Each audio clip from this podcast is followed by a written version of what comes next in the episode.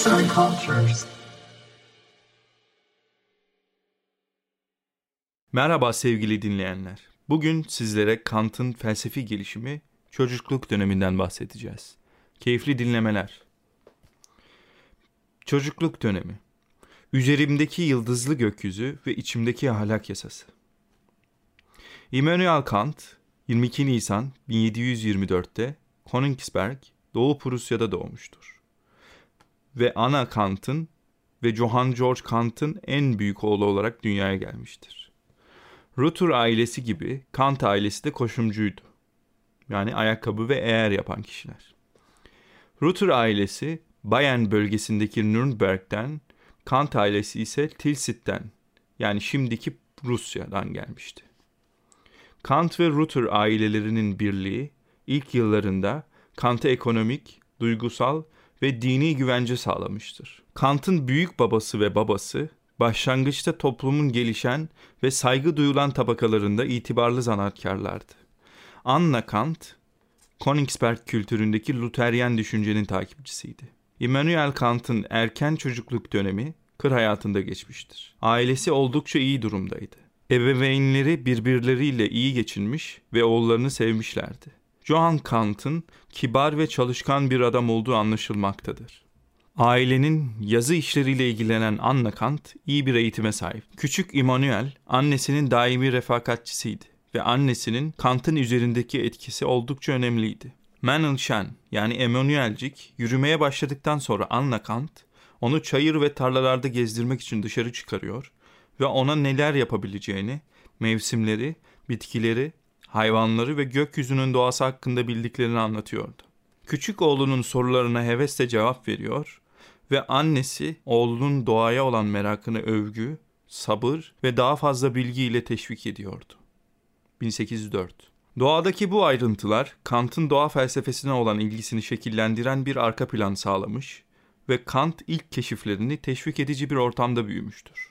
Königsberg serin ve yumuşak bir iklime sahiptir. Yüksek enlemlerin karakteristik düz baltık arazilerinde biyolojik çeşitlilik yoktur ve buralarda biyomlar yani çayırlar, kırlar ve orman bitki örtüsü gibi insan yaşamı için elverişlidir. Kant'ın zamanında diğer yerel faunalarla birlikte ayılar ve kurtlar da yaygındı. Fakat bunlar Kant'ın doğa ile ilk karşılaşmaları için ciddi bir tehdit oluşturmuyordu.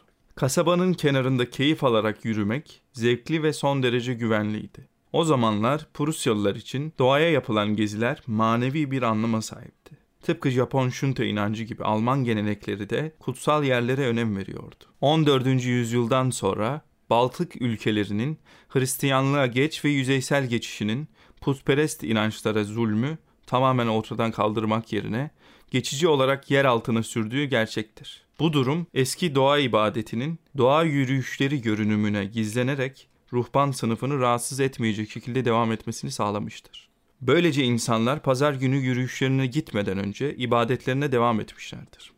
Kant'ın ilk yıllarında Pietizmin yerel etkisi artmıştı. Jacob Spener tarafından kurulan ve August Hermann Franke tarafından desteklenen bu Hristiyan harekatı kuzeyde Dresden, Leipzig ve Hale'de yayılmıştı. Yüzyıl sonunda okulların ve yetimhanelerin kuruluşuyla birlikte bu akım Königsberg'e ulaştı. Luther'in reformu, Roma Katolikliğini daha saf bir inanca geri döndürme çabası olmuşken, Pietizm ise Lüteranizmi saflaştırmaya ve onu dogma ve detaylardan arındırmaya çalışmıştır. Protestan kilisesi, Luteryan ana akımı, Ortodokslar ve Pietistlerin arasındaki çatışmanın bedeli olarak Prusya'daki bölünmeden kaçınıyordu. Pietizm, İncil'i harfi harfine yorumlamayı, sessiz tevazuyu ve hayırsever eylemleri vurguluyordu.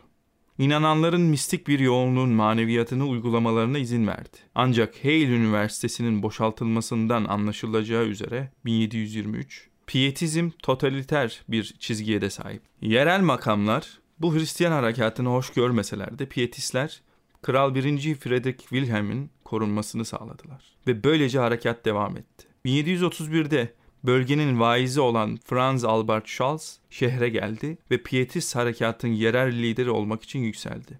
Schulz, Pietist Lisesi'nin müdürü oldu ve daha sonra ilahiyat profesörlüğüne atandı. Kant'ın annesi büyük çocuklarını sık sık İncil derslerine götürüyordu ve bu yüzden Kant özellikle de annesi sayesinde Königsberg'deki Pietist harekatın bir parçası olmuştu. Charles'ın Pietist çizgisi Spener ve Franke'den farklıydı ve hakiki imanın temel ilkelerine zıt görülen unsurlar barındırıyordu. Charles'ın Pietizm Wolfçu rasyonist çizgisi Hale'de öğretilen Pietizm arasındaydı. Bu görüş hayırsever eylemlerle pratik iman ve İncil'i yorumlama konusunda eşitliği desteklerken aynı zamanda 1. Frederick'in politik emellerini onaylamaktaydı. Ortodoks birliğinin aksine Charles'ın pietizmi dinin kişisel doğasını vurgulayan bir taban hareketiydi. Politik olarak soylulardan ziyade sıradan insanlarla ittifak kuruldu.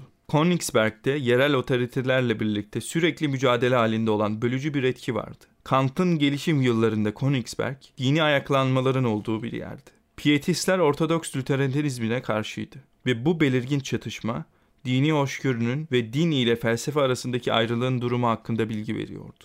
Kant'ın daha sonra belirttiğine göre annesi sevgi, hoşgörü ve maneviyat ile bağnazlıktan uzak sahici bir pietizm inancı içinde yaşadı. Ana'nın dindarlığı hiçbir zaman Kant'ın kişiliğinin oluşumuna zarar vermedi. Annesi pek çok pietistin bağnaz tavrını takılmak yerine doğaya ve maneviyata saygı duymayı aşıladı. Sağ duyusunu kullanarak doğruyu yanlıştan ayırt etmeyi öğretti ve her zaman oğluna saygı duydu. Hayatının son döneminde Kant, ailesinden aldığı eğitimin ahlaki açıdan daha iyi olamayacağını belirtir. Ve tüm hayatı boyunca ideal ahlaki eğitim konusunda sözler eder. Söylendiğine göre Kant şöyle demişti. Annemi hiç unutmayacağım. Çünkü içime iyiliğin ilk tohumlarını o ekti ve büyüttü. Yüreğimi doğanın etkilerini açtı. Kavrayışımı ayaklandırdı ve genişletti. İnandığı öğretilerin hayatımda sürekli ve faydalı bir etkisi oldu.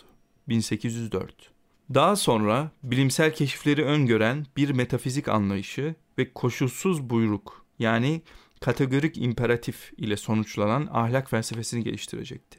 Arkadaşları Kant'ın mezar taşı için Pratik Aklın Eleştirisi 1788 kitabından şöyle bir söz seçmişlerdi. İnsan iki şey üzerinde ne kadar sık ve sabit bir şekilde düşünürse, zihin de o kadar yeni ve git gitgide artan bir hayranlık ve hürmetle dolar.